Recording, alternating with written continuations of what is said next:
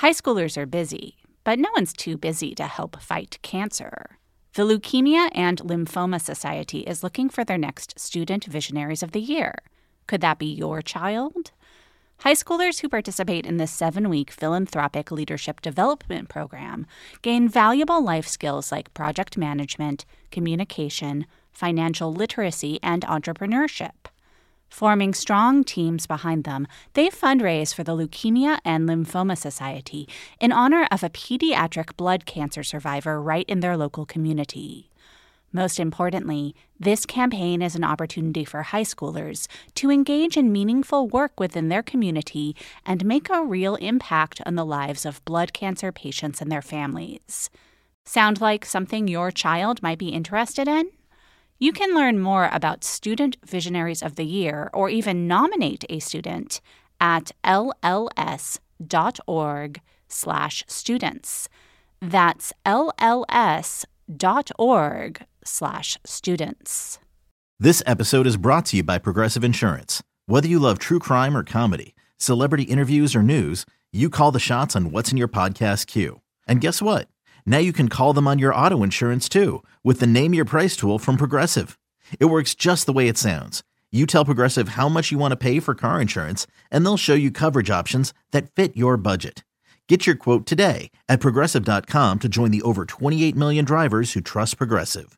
Progressive Casualty Insurance Company and Affiliates. Price and coverage match limited by state law. You must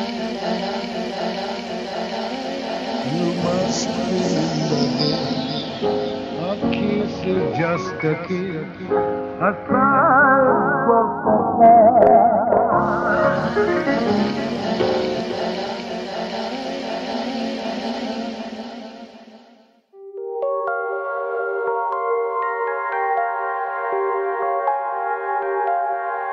Welcome to another episode of You Must Remember This, the podcast dedicated to exploring the secrets and or forgotten histories of Hollywood's first century, part of the Panoply Network. I'm your host, Karina Longworth, and this is the second to last episode in our ongoing series, MGM Stories. Today's episode, like every episode in this series, was suggested by a listener on our forum, which you can find at youmust.remember.this.podcast.com. Today's listener, Melissa, told us more about her idea. Elizabeth Taylor is such an icon, and the fact that she had many famous loves is widely known. However, I'd love to hear your take on how those relationships connected to her stardom in Hollywood at that time. Looking forward to hearing about it. Thanks. Thanks, Melissa. Elizabeth Taylor is one star who I feel like has always been with me. One of my earliest memories is of seeing her on TV talking about AIDS after the death of Rock Hudson. I'm not sure what the first movie of hers I saw was, but Butterfield 8 was the first Elizabeth Taylor movie that I ever sought out to watch. And I chose it because when I was a teenager, I, for some reason, thought performances that won Oscars were performances that had to be seen. Only later did I learn that Liz hated this movie, that she thought it was a mockery of all of the terrible things that were being said about her in the press after her affair with Eddie Fisher broke up Fisher's marriage to Debbie Reynolds, and that it was widely believed that she won the Oscar for Butterfield 8 as a pity vote. But it's reductive to dismiss the movie and Taylor's performance in it. Taylor was one of the last stars to enjoy the fruits of the MGM machine at its peak, and Butterfield 8 was her final film under contract to that studio, and it marks a turning point in more ways than one. Today we'll explain how Elizabeth Taylor got to that turning point by focusing on the period in the late 1950s when Taylor took her third husband, became a widow, became a homewrecker, almost died, won her first Oscar, and finally broke free of the studio that had dictated her life and career since she was 11 years old. That studio, of course, was MGM. Join us, won't you, for the story of Elizabeth Taylor's life and loves at MGM.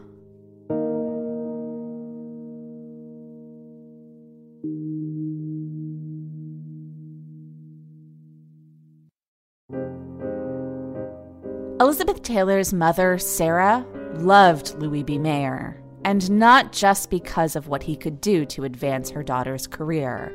Some observers, most notably Ava Gardner, believed Sarah Taylor and Louis B. Mayer had an affair.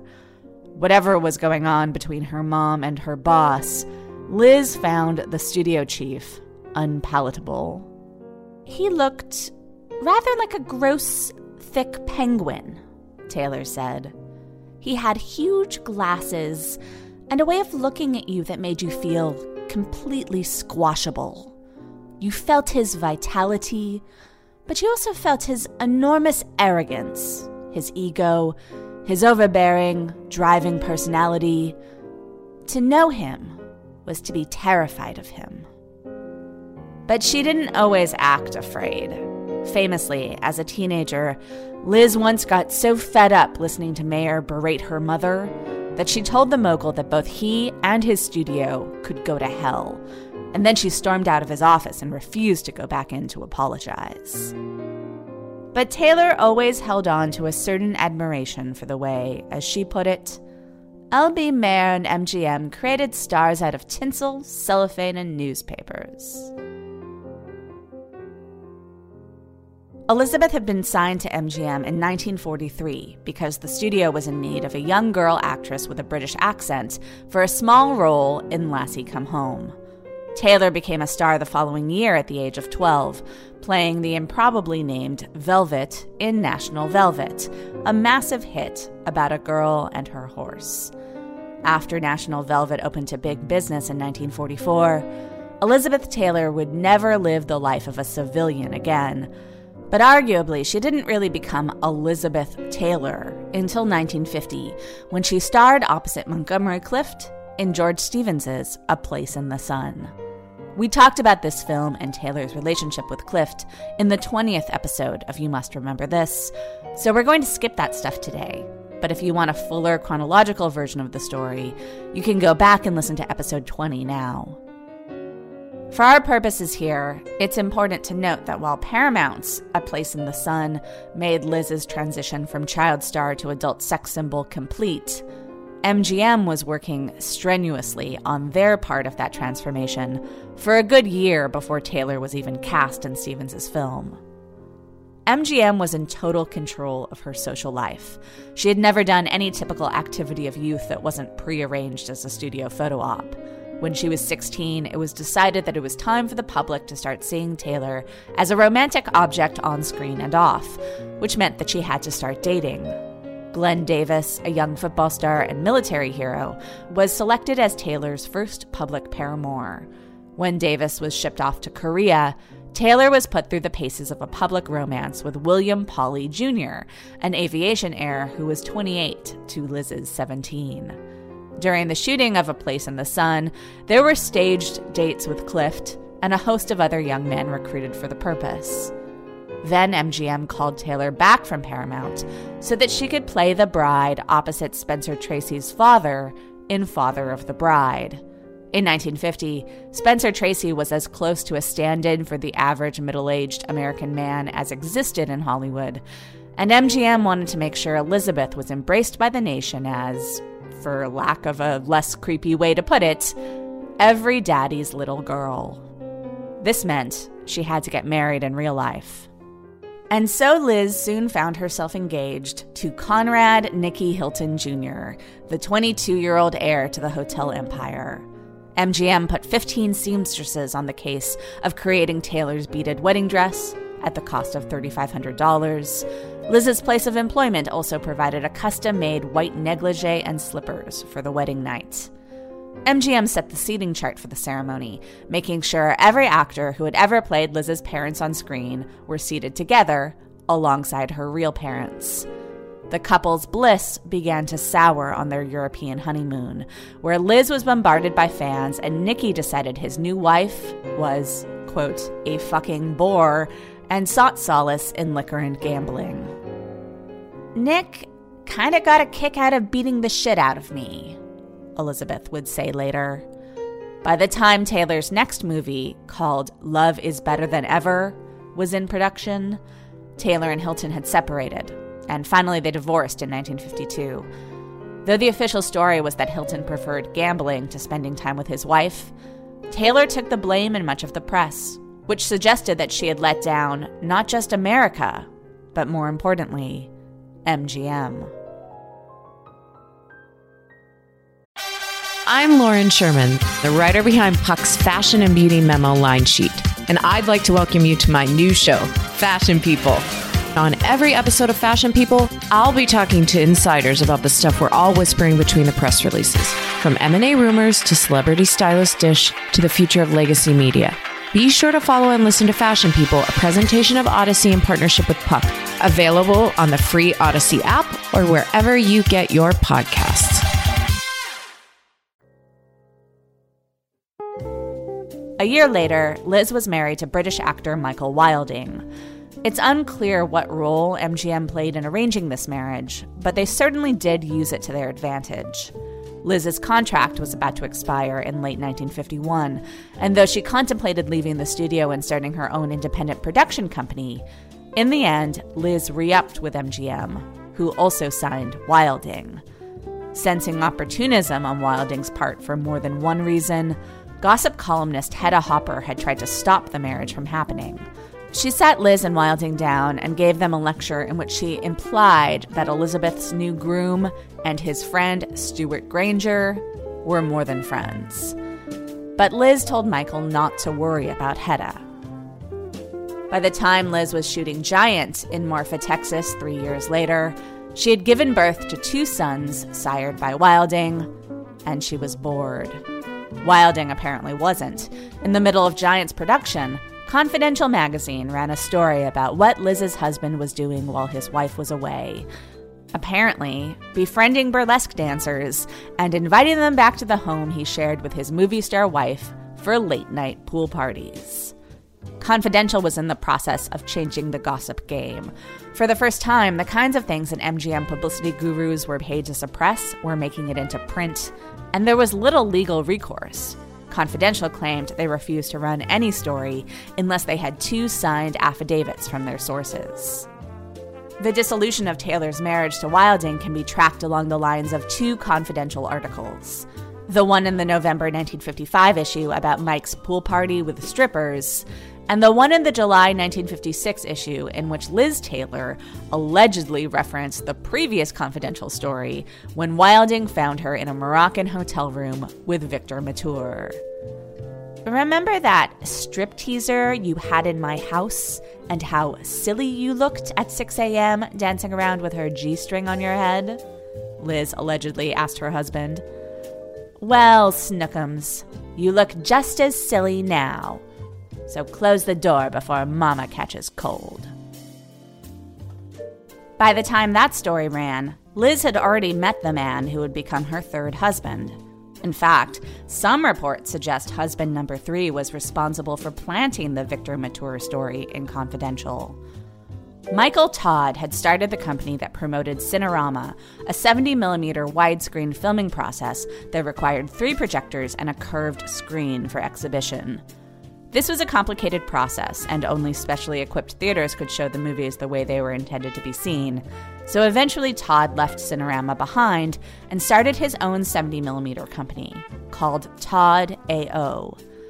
The first Todd AO film to hit theaters was Oklahoma, which had been a major hit in 1955.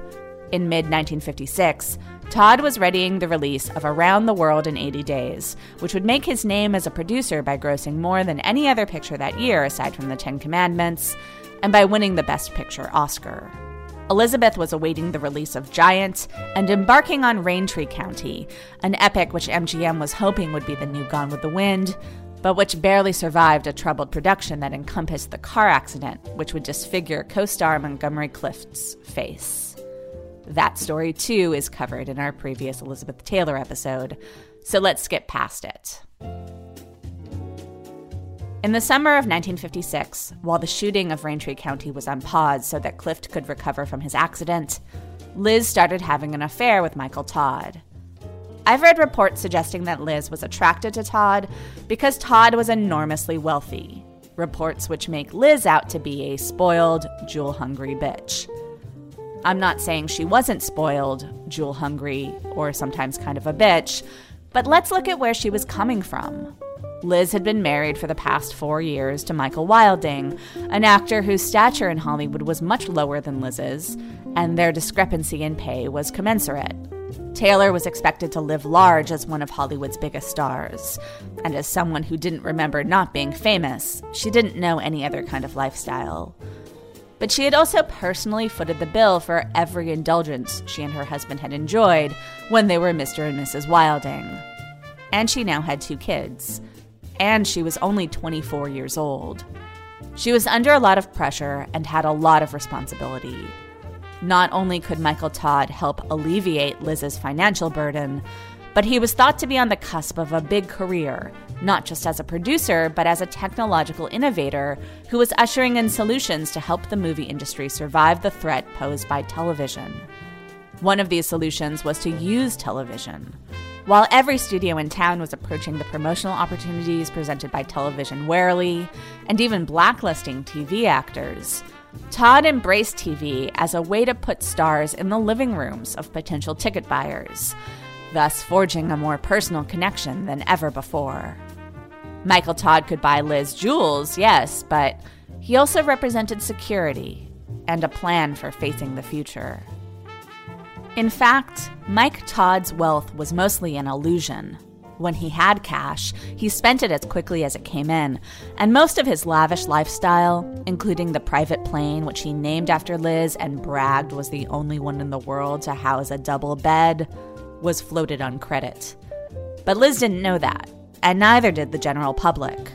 Giant and Around the World in 80 Days were both enormous hits, making Liz and Mike the perfect power couple for 1957. She was the most beautiful woman in the world and the queen of Hollywood. His seemingly infinite wealth meant that the MGM contract that she felt stifled by didn't have to be a prison. Liz liked the trappings of movie stardom more than she liked starring in movies. With Mike Todd on her team, who cared if MGM dropped her? She could still live like a star as long as she could afford it. They married in February in Mexico, two days after her divorce from Wilding was finalized, by which time Liz was already about three months pregnant with Todd's daughter, Liza.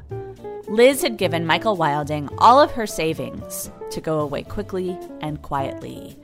Todd had two best men at the ceremony Mexican singer actor Cantinflas, who had starred in Around the World in 80 Days, and Todd's friend, the singer and TV star Eddie Fisher.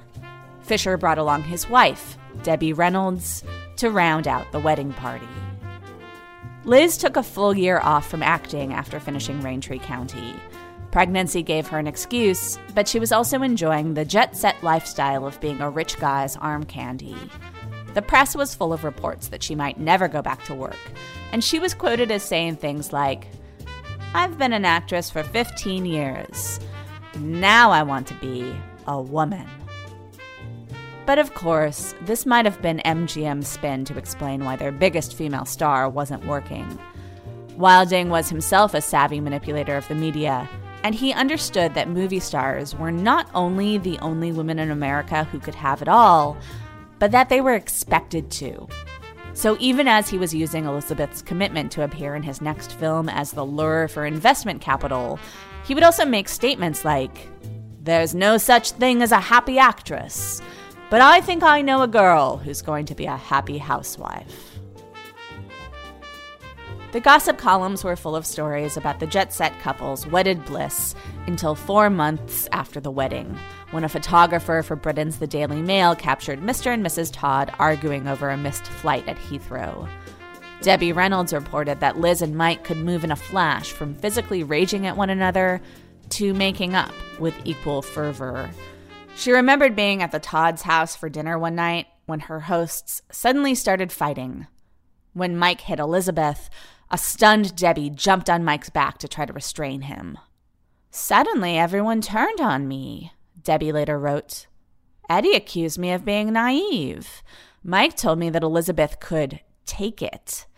I honestly thought he was hurting her, but Elizabeth told me to stop being a Girl Scout.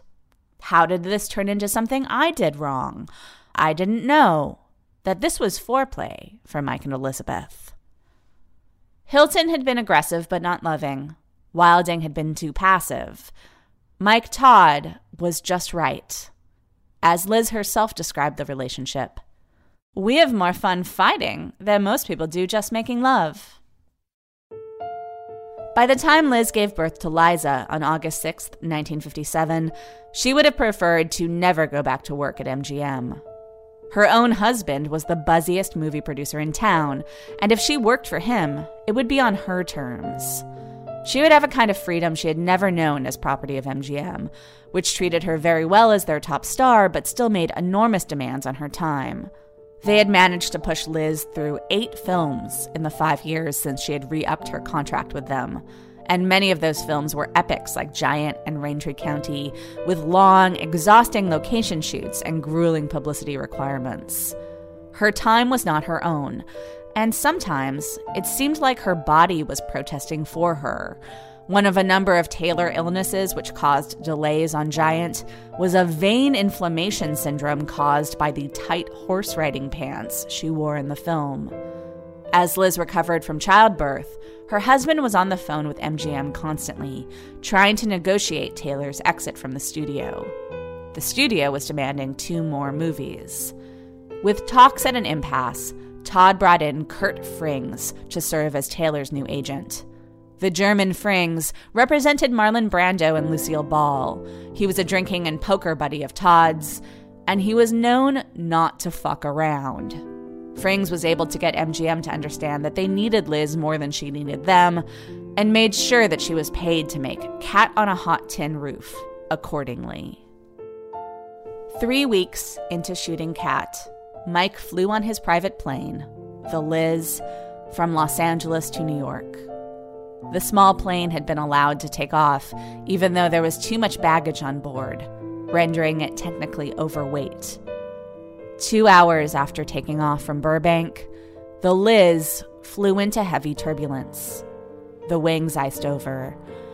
About 40 minutes later, the plane went down into the night.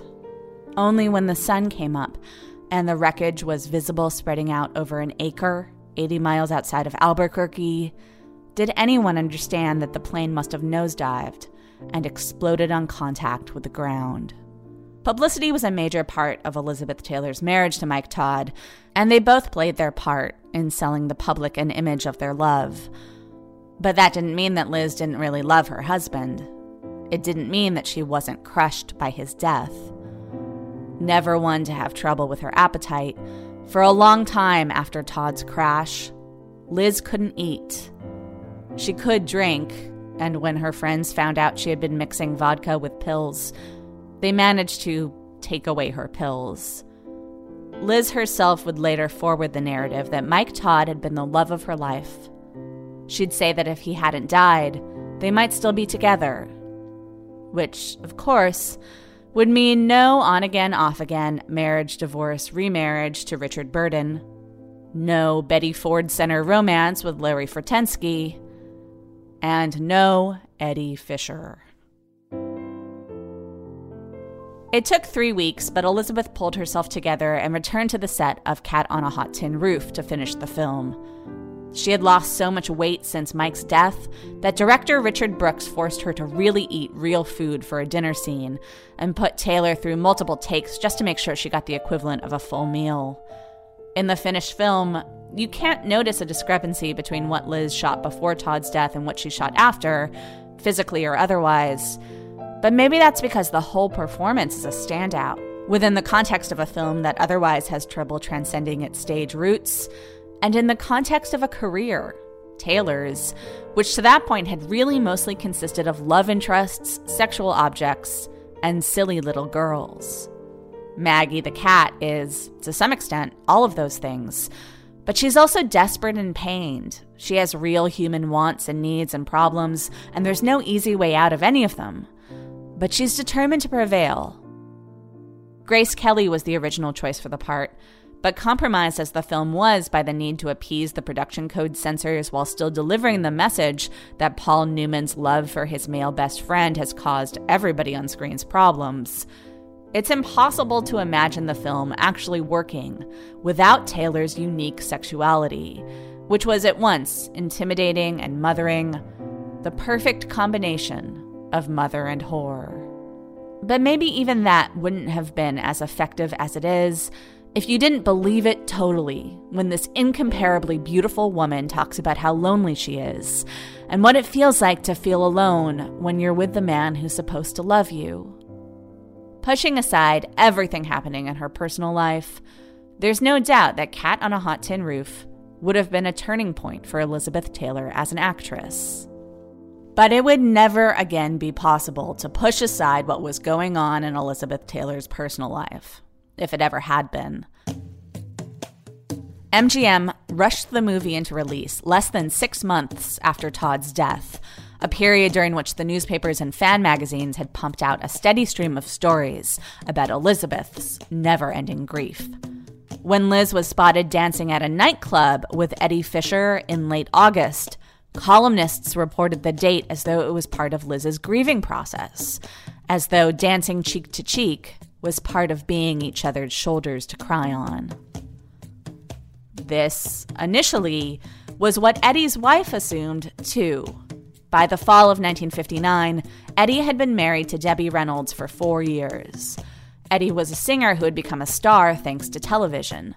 Debbie had been signed to MGM at age 17, and she and Liz had been classmates at the MGM schoolhouse, although Liz was always skipping class, and Debbie took it seriously because she assumed that within a few years she'd go back to real life and become a gym teacher. Instead, she became a star in 1952 as Gene Kelly's singing and dancing love interest in Singing in the Rain. Debbie had been a virgin who lived with her parents when she and Eddie got married. Eddie had been not a virgin. There have been reports that Eddie and Debbie's marriage was arranged by MGM, who had no problem selling the couple as America's sweethearts. But Debbie seems to have thought it was a real relationship at least for a while. After she gave birth to her first child, Carrie, Eddie never seemed to be around. Debbie desperately wanted another kid, but she couldn't get her husband to sleep with her.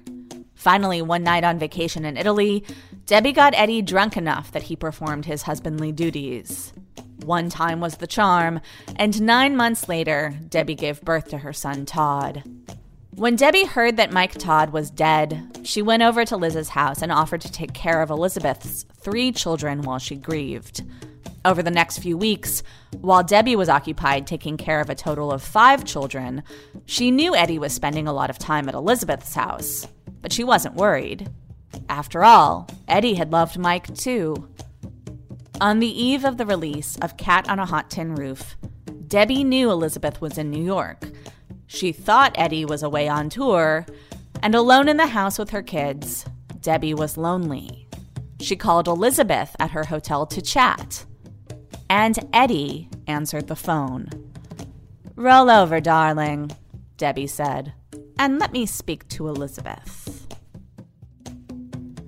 When Hedda Hopper called Elizabeth and asked about the rumors about her and Eddie Fisher, Liz did something completely shocking. She told the truth, or at least her version of it. I don't go about breaking up marriages, Taylor told Hopper.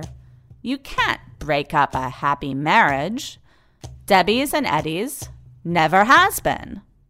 When Hedda asked Liz if she loved Eddie, Liz responded, I like him very much. I've felt happier and more like a human being for the past two weeks than I have since Mike's death. What do you suppose Mike would say to this? Hedda demanded to know. Elizabeth responded, Well, Mike is dead, and I'm alive. This was an echo of one of Liz's most famous lines in Cat on a Hot Tin Roof.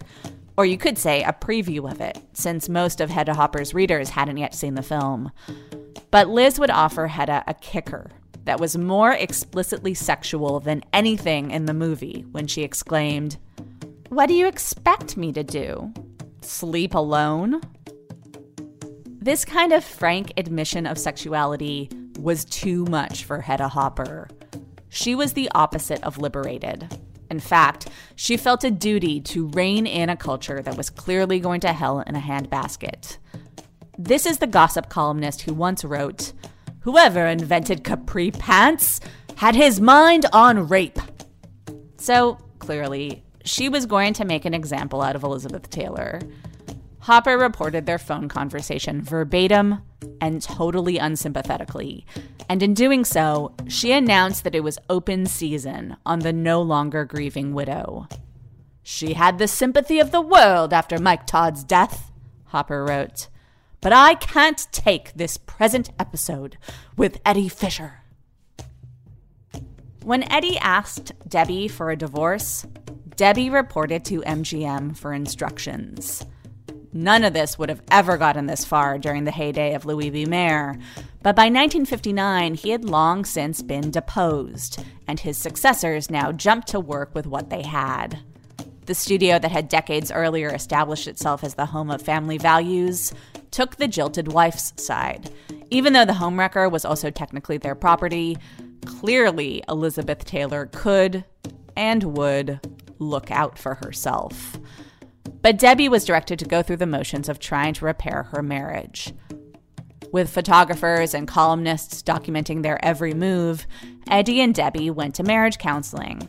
The next day, Debbie came out of the house with her daughter Carrie, and when a reporter asked if she and Eddie were separating, Debbie turned to face the cameras and said, He isn't coming home. The next day, she filed for divorce. Debbie warned Eddie that Liz was going to leave him within 18 months. Debbie was wrong. It took more like 30 months. But it was an eventful 30 months.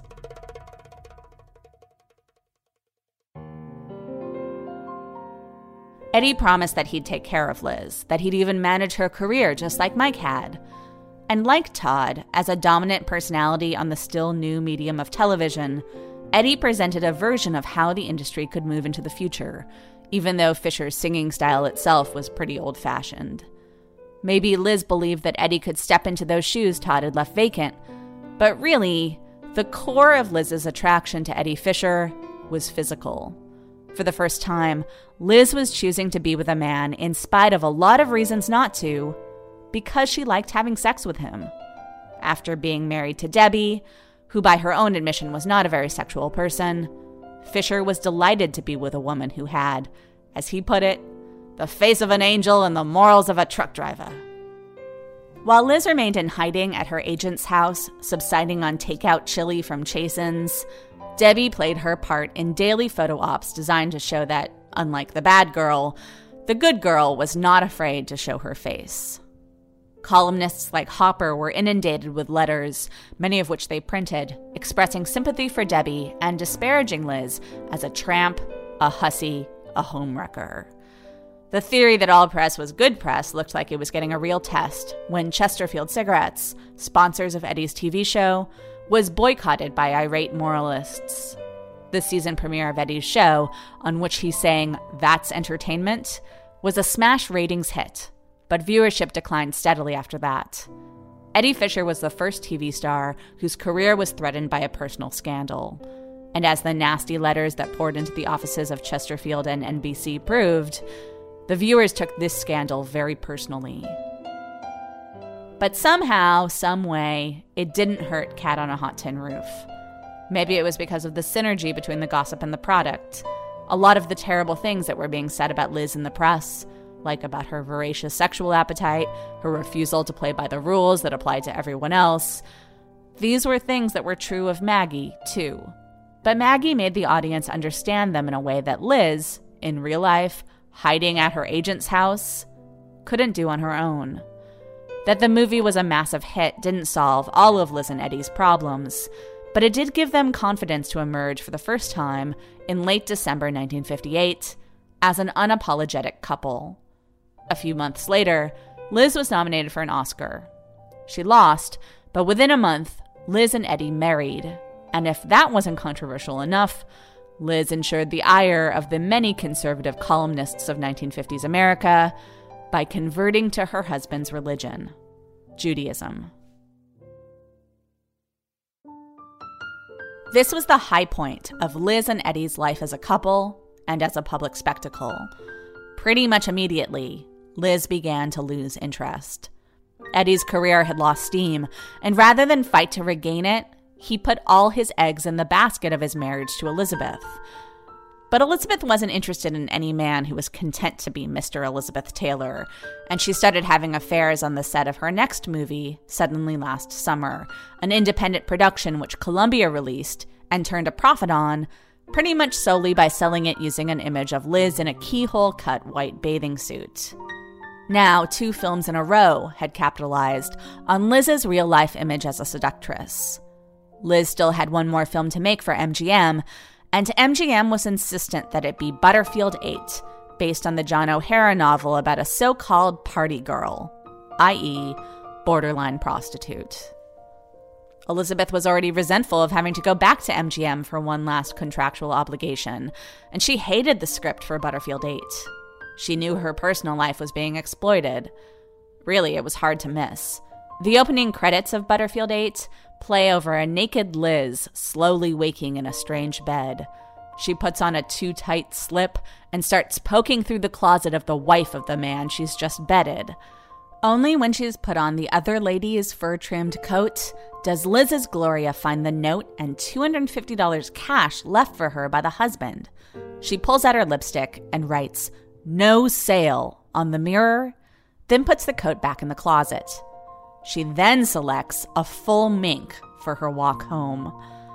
The film puts her in two love triangles one between a married guy played by Laurence Harvey and his Grace Kelly like wife, and the other between Gloria's best friend, a songwriter with a sweet blonde girlfriend. The songwriter is played by none other than Eddie Fisher, and his girlfriend is played by Susan Oliver, an actress whose pert petiteness sets her in physical opposition to Taylor, and whose, shall we say, chemistry with Taylor brings to life every international tabloid watcher's imagined confrontation between Liz and Debbie. What did happen to your dress? Well, it's a funny thing. One minute it was there, and the next minute it wasn't. Much like your virtue, I presume. Am I wrong? Uh, Somehow, I get the feeling that you don't like me. Oh, and I tried so hard to conceal it. Why, Norma?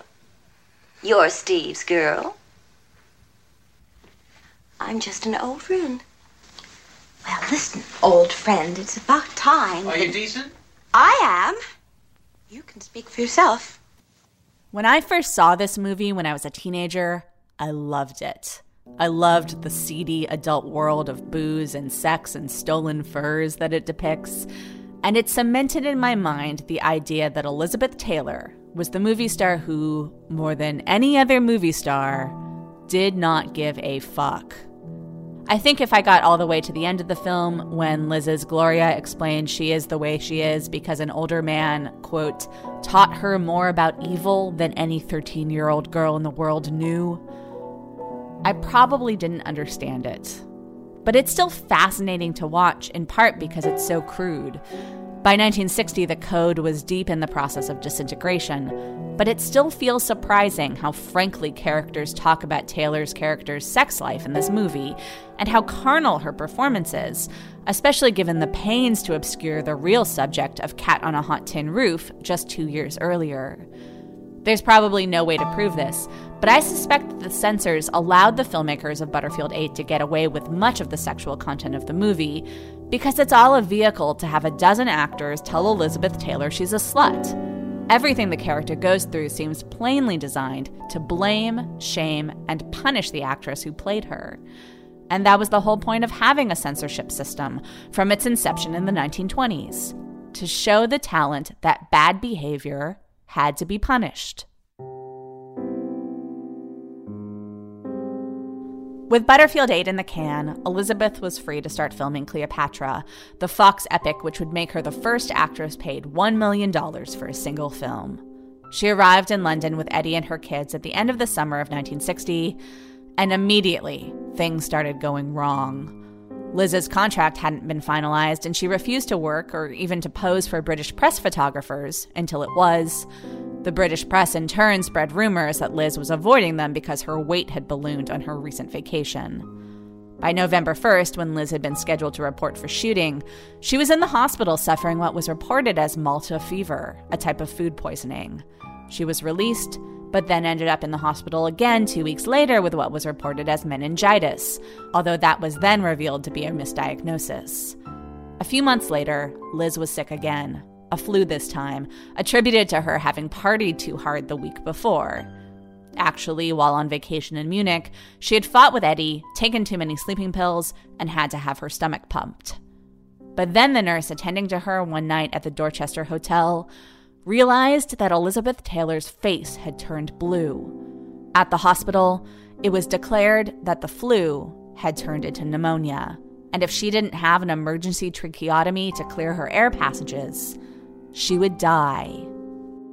You can't stop the British press or at least you couldn't in 1960, and soon it became international news that the most beautiful woman in the world was at death's door, having an operation that involved a breathing tube being stuck into her neck, and that she could be scarred for life. Later, Liz would tell friends that when she was out for surgery, she saw a white light and had heard the voice of Mike Todd telling her to go back, that it wasn't her time yet, but that he'd be waiting on the other side for her until she really did die.